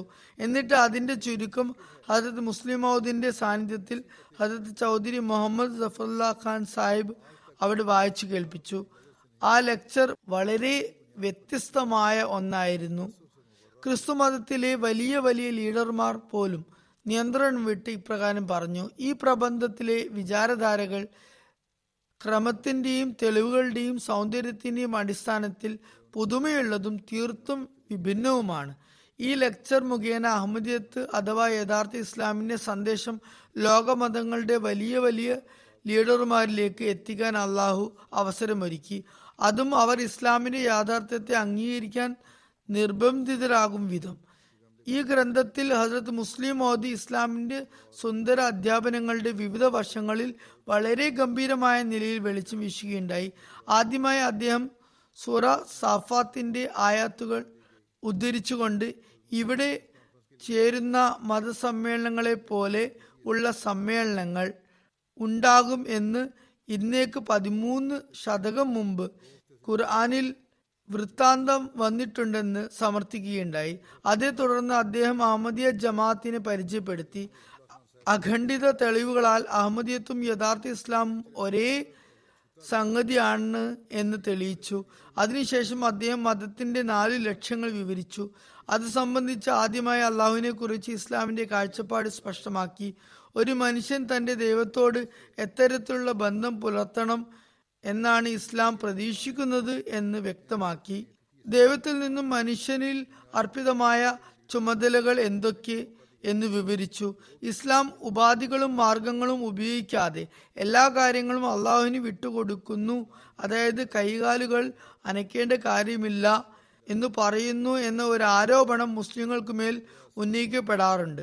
അതിനെ ഹസ്രത്ത് മുസ്ലിം മൗദ് റളിയല്ലാഹു അൻഹു നിവാരണം ചെയ്യുകയുണ്ടായി. ഹസ്രത്ത് മുസ്ലിം മൗദ് റളിയല്ലാഹു അൻഹു പറഞ്ഞു, പരിശുദ്ധ ഖുർആനിൽ നിന്നും ഇക്കാര്യം സ്ഥാപിതമാണ്, ഇത് ഇസ്ലാമിക അധ്യാപനമല്ല. ഇസ്ലാം പഠിപ്പിക്കുന്നത് ഉപാധികളെ പരമാവധി പ്രയോജനപ്പെടുത്തണമെന്നാണ്. സാധ്യമായ മാർഗങ്ങളെ സ്വീകരിക്കേണ്ടതുണ്ട്, ശേഷമാണ് അള്ളാഹുവിൽ ഭരമേൽപ്പിക്കേണ്ടത്. ആയതിനാൽ ഉപാധികളെ നിരാകരിക്കുന്നതിൻ്റെ പേരല്ല തവക്കുൽ അഥവാ ഭരമേൽപ്പിക്കൽ. ദൈവം ഒരു ജീവൽ ദൈവമാണെന്ന കാര്യത്തിൽ പൂർണ്ണ വിശ്വാസം കൈവരിക്കുന്നതിൻ്റെ പേരാണ് തവക്കുൽ. തുടർന്ന് ഹസ്രത്ത് മുസ്ലിം മൗദ് മറ്റൊരു കാര്യത്തിലേക്ക് ശ്രദ്ധ ക്ഷണിച്ചു. ഇന്ന് നിലവിൽ ദൈവവുമായി മനുഷ്യനെ ബന്ധിപ്പിക്കുന്ന ഒരേ ഒരു സംഗതി ഇസ്ലാം മാത്രമാണ്. ഇസ്ലാമിൻ്റെ വാദമാണത്. ഇസ്ലാമിക അധ്യാപനങ്ങളനുസരിച്ച് പ്രവർത്തിക്കുകയും ദൈവവുമായി കൂടിച്ചേരാനുള്ള ഹൃദയവേദന വയ്ക്കുകയും ചെയ്യുന്ന ഒരാൾക്ക് ദൈവത്തെ തീർച്ചയായും പ്രാപിക്കാം. ഹദരത്ത് മുസ്ലിം ഔദ് റളിയല്ലാഹുഅൻഹു പറയുന്നു, ഇത് സംബന്ധിച്ച സംശയ നിവാരണം നടത്താൻ ഇസ്ലാമിന് മാത്രമേ സാധിക്കുകയുള്ളൂ. ഇസ്ലാമിക അധ്യാപനങ്ങളെ പിന്തുടർന്നു കൊണ്ട് ദൈവിക ഗുണങ്ങളുടെ പ്രകട സ്വരൂപമാകുന്നവരുണ്ട്. അവർ ആദ്യം സ്വന്തം അസ്തിത്വത്തിൽ ദൈവിക ഗുണങ്ങളുടെ പരിവേഷം പ്രകടിപ്പിക്കുകയും പിന്നെ മറ്റുള്ളവർക്ക് അവൻ്റെ ദൃഷ്ടാന്തങ്ങൾ കാണിക്കുകയും ദൈവാസ്തിത്വത്തിൻ്റെ സമ്പൂർണ്ണ പരിജ്ഞാനം നൽകുകയും ചെയ്യുന്നു. ആയതിനാൽ അള്ളാഹു ഇക്കാലഘട്ടത്തിൽ ഈ ഒരു ഉദ്ദേശത്തിനായി, അതായത് ജനങ്ങൾ അവൻ്റെ സത്യയെ തിരിച്ചറിയുകയും സംശയഗ്രസ്തമായ ജീവിതത്തിൽ നിന്നും ശുദ്ധീകരിക്കുകയും ചെയ്യാനായി ഹദരത്ത് മസീഹ് മൗഊദ് അലൈഹി ഇസ്ലാമിനെ അയക്കുകയുണ്ടായി. അതിനുശേഷം ഹദരത്ത് മുസ്ലിം മൗഊദ് ധാർമ്മിക ഗുണങ്ങളുടെ വ്യത്യസ്ത വശങ്ങളെക്കുറിച്ച് സവിശദം ചർച്ച ചെയ്തു. ഇസ്ലാമിൻ്റെ ധാർമ്മിക അധ്യാപനങ്ങൾ തന്നെയാണ് അന്യൂനമെന്നും മറ്റൊരു മതത്തിനും അതിനോട് കിടപിടിക്കാനാകില്ലെന്നും തെളിയിക്കുകയും ചെയ്തു. തുടർന്ന് അദ്ദേഹം സൽഗുണങ്ങളുടെ അടിസ്ഥാന തത്വങ്ങളെക്കുറിച്ചും ദുർഗുണങ്ങളിൽ നിന്നും രക്ഷപ്പെടേണ്ട മാർഗങ്ങളെ സംബന്ധിച്ചും വിശദമായി ചർച്ച ചെയ്തു. ധാർമ്മികത ശരിയാക്കുന്നതിനെ കുറിച്ചുള്ള ഇസ്ലാമിക അധ്യാപനങ്ങളെയും വിവരിച്ചു. ശേഷം അദ്ദേഹം പരിഷ്കാരത്തെക്കുറിച്ചുള്ള ഇസ്ലാമിക അധ്യാപനങ്ങൾ എന്തൊക്കെയാണെന്ന് പ്രതിപാദിച്ചു. വളരെ സൂക്ഷ്മ തലത്തിലൂടെ ധാർമ്മികതയും പരിഷ്കാരവും തമ്മിലുള്ള വ്യത്യാസം വ്യക്തമാക്കി. തുടർന്ന് സമൂഹത്തിൽ മനുഷ്യൻ വിവിധ തരക്കാരോട് ബന്ധം വയ്ക്കുന്നതിൻ്റെ രേഖാപരിധി എന്തായിരിക്കണമെന്നും വിശദമാക്കി. നാഗരികതയുടെ അടിസ്ഥാന തത്വങ്ങൾ വിവരിച്ചു. ശേഷം അദ്ദേഹം ഭരണകൂടത്തിൻ്റെയും പൗരന്മാരുടെയും കടമകളെയും അവകാശങ്ങളെയും കുറിച്ച് വിശദമായി വ്യാഖ്യാനിച്ചു. ഈ വിഷയത്തെ വിപുലീകരിച്ചുകൊണ്ട് ഭരണകൂടങ്ങളുടെ പരസ്പര ബന്ധങ്ങൾ എത്തരത്തിലായിരിക്കണമെന്ന് വിശദീകരിച്ചു. വ്യത്യസ്ത രാജ്യങ്ങൾ തമ്മിലുള്ള തർക്കങ്ങൾ പരിഹരിക്കുന്നത് വിശുദ്ധ ഖുർആന്റെ മൂലവത്തായ അധ്യാപനങ്ങൾ വിവരിച്ചു. എന്നിട്ട് പറഞ്ഞു, ലീഗ് ഓഫ് നേഷൻസിന്റെ അടിസ്ഥാനം ഈ തത്വങ്ങൾക്ക് അനുസൃതമായിരുന്നെങ്കിൽ അത് വിജയകരമായി ഭവിച്ചേനെ. എന്നാൽ അപ്രകാരം ചെയ്തില്ല, അതുകൊണ്ട് അത് പരാജയപ്പെട്ടു. ഇനി UNO ഈ തത്വങ്ങൾ അനുസരിച്ച് മുന്നോട്ട് പോയില്ലെങ്കിൽ പരാജയപ്പെടുന്നതാണ്, അത് പരാജയപ്പെടുന്നുമുണ്ട്, കൂടുതൽ പരാജയപ്പെടുന്നതാണ്. പുസ്തകത്തിന്റെ പരിസമാപ്തിയിൽ ഹസ്രത്ത് മുസ്ലിം മൗദ് മരണാനന്തര അവസ്ഥകളെക്കുറിച്ച് വർണ്ണിച്ചു. എന്നിട്ട് അടുത്ത ലോകത്ത് ലഭിക്കുന്ന ശിക്ഷകളെയും പ്രതിഫലത്തെയും അവയുടെ യാഥാർത്ഥ്യത്തെയും കുറിച്ച് പറഞ്ഞു. ഈ ഗ്രന്ഥത്തിൽ ഹസ്രത്ത് മസീഹ് മൗഊദ് അലൈഹി ഇസ്ലാമിന്റെ അധ്യാപനങ്ങളെ പ്രതിപാദിക്കുക മാത്രമല്ല ചെയ്തത്, മറിച്ച് അദ്ദേഹം ഈ അധ്യാപനങ്ങൾ പ്രാവർത്തികമാക്കിയവയുടെ ഉദാഹരണങ്ങൾ സമർപ്പിക്കുകയുണ്ടായി. അവർ എപ്രകാരമാണ് തങ്ങളുടെ ജീവിതത്തിൽ വിപ്ലവകരമായ മാറ്റം സൃഷ്ടിച്ചതെന്നും ഹദരത്ത് മസീഹ് മൗഊദ് അലൈഹി ഇസ്ലാമിന്റെ അധ്യാപനങ്ങൾ അവരിൽ എത്രമാത്രം പ്രഭാവം ചെലുത്തിയെന്നും അവരിൽ ചിലർ തങ്ങളുടെ ജീവൻ ത്യാഗം ചെയ്യുകയും ഹദരത്ത് മസീഹ് മൗഊദ് അലൈഹി ഇസ്ലാമിന്റെ അധ്യാപനങ്ങളെ ഉപേക്ഷിക്കാൻ ഒരു കാരണവശാലും കൂട്ടാക്കാതിരിക്കുകയും ചെയ്തു എന്ന് വിവരിച്ചു. ഹദരത്ത് മുസ്ലിം മൗഊദ് ലോകം മുഴുവനുള്ളവരെയും അഹമ്മദിയത്ത് സ്വീകരിക്കാൻ ക്ഷണിക്കുകയും ഈ പ്രയാസങ്ങൾ ദൂരീകരിക്കപ്പെടുന്ന സമയം സമാഗതമായെന്നും ഈ കാലഘട്ടത്തിലെ ദേവദൂതന്റെ കൈകളിൽ ഒരുമിച്ചാൽ നിങ്ങൾക്ക് ദീനിലും ദുനിയാവിലും വിജയിക്കാമെന്നും സുവാർത്ത നൽകുകയും ചെയ്തു. വിഷയാവതരണം സമാപിച്ചപ്പോൾ പ്രസിഡന്റ് റിമാർക്സ് രേഖപ്പെടുത്തിക്കൊണ്ട് പറഞ്ഞു, ഞാൻ കൂടുതലായി ഒന്നും പറയേണ്ട കാര്യമില്ല. പ്രബന്ധത്തിന്റെ സൗന്ദര്യവും വൈജ്ഞാനികതയും അത് സ്വയം തന്നെ വിളിച്ചോതുന്നുണ്ട്. ഞാൻ എൻ്റെയും സദസ്യരുടെയും ഭാഗത്തു നിന്നും പ്രബന്ധത്തിന്റെ ക്രമീകരണ ഭംഗിയെയും ആശയഭംഗിയെയും ഉന്നത നിലവാരത്തിലുള്ള സമർത്ഥന രീതിയെയും കണക്കിലെടുത്ത് ഹദരത്ത് ഖലീഫത്തുൽ മസീഹിന് നന്ദി അറിയിക്കുന്നു. സദസ്യരുടെ മുഖത്ത് എൻ്റെ വാക്കുകളോട് അവർ ഭാവനാത്മകമായി യോജിക്കുന്നു എന്ന് കാണാൻ സാധിക്കുന്നുണ്ട്. അവർക്ക് വേണ്ടി ഞാൻ നന്ദി പറഞ്ഞത് ഉചിതമാണെന്ന്, അതുപോലെ അവരെ പ്രതിനിധാനം ചെയ്യുന്നതിൽ ഞാൻ വീഴ്ച വരുത്തിയില്ല എന്ന് അവർ സമ്മതിക്കുമെന്നും ഞാൻ ഉറപ്പായും വിശ്വസിക്കുന്നു. ഒരു വ്യക്തി ഹസ്രത്ത് സാഹിബിൻ്റെ പക്കൽ വന്നിട്ട് പറഞ്ഞു, ഞാൻ ഇന്ത്യയിൽ 30 വർഷം ജോലി ചെയ്തിട്ടുണ്ട്. മുസ്ലിങ്ങളുടെ അവസ്ഥയെയും അവരുടെ വാദങ്ങളെയും ഞാൻ സൂക്ഷ്മമായി നിരീക്ഷിച്ചിട്ടുണ്ട്. കാരണം ഞാനൊരു ക്രിസ്ത്യൻ മിഷണറി ആയിട്ടാണ് ഇന്ത്യയിൽ ഉണ്ടായിരുന്നത്. താങ്കൾ ഇന്ന് ഈ വിഷയത്തെ എത്ര ഭംഗിയായും വ്യക്തമായും ഗഹനവുമായാണ് അവതരിപ്പിച്ചിട്ടുള്ളത്. ഞാൻ ഇതുപോലെ മുമ്പ് ഒരിക്കലും എവിടെയും കേട്ടിട്ടില്ല. ഇന്നെനിക്ക് ഈ വിഷയാവതരണം കേട്ടപ്പോൾ അതിലെ ആശയങ്ങളും അനുക്രമവും തെളിവുകളും വളരെയധികം എന്നിൽ പ്രഭാവം ചെലുത്തി. ഞാൻ താങ്കളെ അഭിനന്ദിക്കുന്നു. മറ്റൊരു വ്യക്തി വന്നിട്ട് പറഞ്ഞു, ഞാൻ ഈ പ്രബന്ധം കേൾക്കാനായി ഫ്രാൻസിൽ നിന്നും വന്നിരിക്കുകയാണ്. ഞാൻ ക്രിസ്തു മതത്തിനു മേൽ ഇസ്ലാമിന് മുൻഗണന നൽകിയിരുന്നു, എന്നാൽ ബുദ്ധമതത്തിന് ഇസ്ലാമിന് മേൽ മുൻഗണനയും നൽകിയിരുന്നു. എന്നാൽ ഞാൻ താങ്കളുടെ പ്രബന്ധം കേട്ടു, ബുദ്ധമതത്തിൻ്റെതും കേട്ടു. ഞാൻ ഇസ്ലാമാണ് യഥാർത്ഥത്തിൽ എല്ലാറ്റിലും ശ്രേഷ്ഠ മതമെന്ന് ഇവിടെ ഏറ്റുപറയുകയാണ്. എത്ര ഭംഗിയോടെയും നല്ല നിലയിലുമാണ് താങ്കൾ ഇസ്ലാമിനെ അവതരിപ്പിച്ചിട്ടുള്ളത്. മറ്റൊരു മതത്തിനും ഇതുമായി കിടപിടിക്കാനാകില്ല. എൻ്റെ ഹൃദയത്തിൽ ഇപ്പോൾ ഇതിൻ്റെ വലുതായ സ്വാധീനമുണ്ട്. മറ്റു പല റിമാർക്സും രേഖപ്പെട്ടിട്ടുണ്ട്.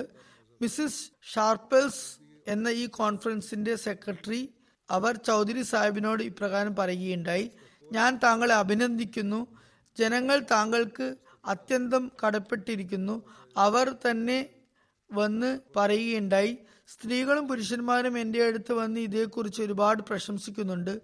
ഒരു ജർമ്മൻകാരൻ, അദ്ദേഹം ഇവിടെ പ്രൊഫസറാണ്, അദ്ദേഹം റോഡിലൂടെ നടക്കുമ്പോൾ മുന്നോട്ട് വന്ന് ഹസ്രത്ത് സാഹിബിന് അഭിനന്ദനം അറിയിച്ചു. എന്നിട്ട് പറഞ്ഞു, എൻ്റെ അടുത്ത് ചില വലിയ വലിയ ഇംഗ്ലീഷുകാർ ഇരിക്കുന്നുണ്ടായിരുന്നു. ചിലർ തങ്ങളുടെ തുടയ്ക്ക് കൈകൊണ്ട് അടിച്ചുകൊണ്ട് ഈ പ്രകാരം പറയുന്നതായി ഞാൻ കണ്ടു. Rare ideas, one cannot hear such ideas every day. ഇത് വളരെ അമൂല്യമായ ആശയങ്ങളാണ്. ഇത്തരം ആശയങ്ങൾ ദിവസവും കേൾക്കാനാകില്ല. അതേ ജർമ്മൻ പ്രൊഫസർ പറയുന്നു, ചിലർ അനിയന്ത്രിതരായി പറയുന്നുണ്ടായിരുന്നു, what a beautiful and true principle. എത്ര സുന്ദരവും സത്യപൂർണവുമായ തത്വങ്ങളാണിത്. എന്നിട്ട് ആ ജർമ്മൻ പ്രൊഫസർ സ്വന്തം അഭിപ്രായവും ആ അവസരത്തിൽ ഇപ്രകാരം പറഞ്ഞു, ഇത് അഹമ്മദികൾക്കൊരു ടേണിംഗ് പോയിന്റ് ആണ്, അതായത് അഭിവൃദ്ധി ഘട്ടമാണ്. ഇത്തരമൊരു വിജയം ആയിരക്കണക്കിന് പൗണ്ടുകൾ ചെലവഴിച്ചാൽ പോലും ലഭിക്കുകയില്ല. ഇത്രയും പ്രശസ്തിയും സാഫല്യവും ഈ ഒരു ലെക്ചർ വഴി ലഭിച്ചത്ര ഒരിക്കലും കിട്ടുകയില്ല. ബഹായ് മതസ്ഥയായ ഒരു സ്ത്രീ ഈ പ്രസംഗം കേട്ടു. എന്നിട്ട് ഞങ്ങളോടൊന്നിച്ച് ഞങ്ങളുടെ താമസസ്ഥലം വരെ അവർ വന്നു. അവർ പറയുന്നു, ഞാൻ ബഹായ് വിശ്വാസം വെച്ചു പുലർത്തിയിരുന്നു, എന്നാൽ ഇന്ന് താങ്കളുടെ പ്രഭാഷണം കേട്ടതിൽ എൻ്റെ ചിന്താഗതികൾ മാറിയിരിക്കുന്നു. താങ്കളുടെ കൂടുതൽ പ്രസംഗം കേൾക്കാൻ ഞാൻ ആഗ്രഹിക്കുന്നു. എന്നോട് ദയവ് ചെയ്ത് പറയുക എവിടെയൊക്കെ എപ്പോഴൊക്കെ ഇനി താങ്കളുടെ പ്രസംഗം ഉണ്ടാകുമെന്ന്. ഞാൻ തീർച്ചയായും വരുന്നതാണ്. ഒരു സ്ത്രീ ഹുസൂറിന്റെ പിറകെ കൂടി വീട്ടിൽ ചായ കുടിക്കാനായി ക്ഷണിച്ചു. ഒരു വ്യക്തി ഇപ്രകാരവും പറഞ്ഞു, ഈ പ്രബന്ധം എത്രത്തോളം പ്രിയങ്കരം ആണ്, എന്നാൽ എനിക്കിത് ദേശസ്നേഹത്തെക്കാൾ പ്രിയങ്കരമാണ്. ഹുസൂറിന്റെ 18 മുതൽ 35 വയസ്സുവരെയുള്ള ജ്ഞാനവിജ്ഞാനങ്ങളുടെ മുത്തുകളുടെ ഒരു മിന്നലാട്ടമാണ് ഞാനിവിടെ അവതരിപ്പിച്ചത്. പ്രാരംഭ യൗവനദശയിലും തുടർന്ന് യുവത്വത്തിലുമുള്ള ഒരു ഭൗതിക വിദ്യാഭ്യാസമില്ലാത്ത വ്യക്തിയുടെ കാര്യങ്ങളാണിത് എന്നോർക്കണം. എന്നാൽ അദ്ദേഹം ബാഹ്യവും ആന്തരികവുമായ ജ്ഞാനങ്ങൾ നിറക്കപ്പെട്ട വ്യക്തിയായിരുന്നു. ഇത് ഹദ്രത്ത് മസീഹ് ഇസ്ലാമിന്റെ സത്യതയ്ക്കും റസൂലുള്ളാഹി സ്വല്ലല്ലാഹു അലൈഹി വസല്ലമയുടെ പ്രവചനത്തിന്റെ സാക്ഷാത്കാരത്തിനുമുള്ള ഒരു ദൃഷ്ടാന്തമാണ് ഞാനിവിടെ അവതരിപ്പിച്ചത്. 17 വർഷക്കാലത്തെ മാത്രം കാര്യങ്ങളാണ്. ചിലത് ഖിലാഫത്തിന് മുമ്പുള്ളതും ചിലത് ഖിലാഫത്തിന് ശേഷവും ഉള്ളതുമാണ്. 17 വർഷക്കാലയളവിൽ ഹുസൂർ വിവരിച്ച കാര്യങ്ങളുടെ 100% ഭാഗമാണ് ഞാനിവിടെ അവതരിപ്പിച്ചത്. ആദ്യം 50% ആയിരിക്കും അവതരിപ്പിക്കുക എന്ന് പറഞ്ഞിരുന്നു. 100% പോലും ഇവിടെ വന്നില്ല എന്നതാണ് വസ്തുത.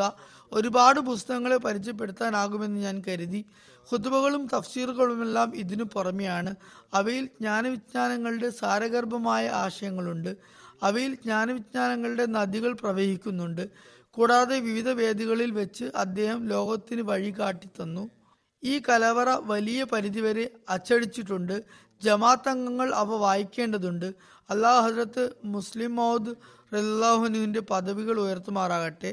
പാകിസ്ഥാനികളുടെ അവസ്ഥകൾ ശരിയാകാൻ വേണ്ടിയും ദുആ ചെയ്യുക. അല്ലാഹു അവിടുത്തുകാർക്കും ശാന്തി സമാധാനത്തോടെ ജീവിക്കാനുള്ള തൗഫീക്ക് നൽകുമാറാകട്ടെ.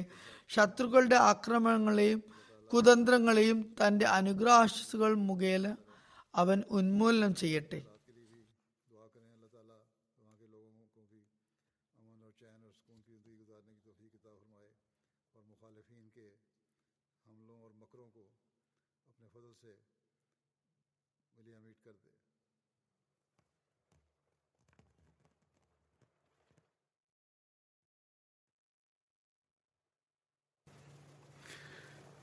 الحمد لله نحمده ونستعينه ونستغفره ونؤمن به ونتوكل عليه ونعوذ بالله من شرور أنفسنا ومن سيئات أعمالنا من يهده الله فلا مضل له ومن يضلله فلا هادي له ونشهد أن لا إله إلا الله ونشهد أن محمدا عبده ورسوله عباد الله رحمكم الله إن الله يأمر بالعدل والإحسان وإيتاء ذي القربى وينهى عن الفحشاء والمنكر والبغي يعظكم لعلكم تذكرون اذكروا الله يذكركم وادعوه يستجب لكم ولذكر الله أكبر.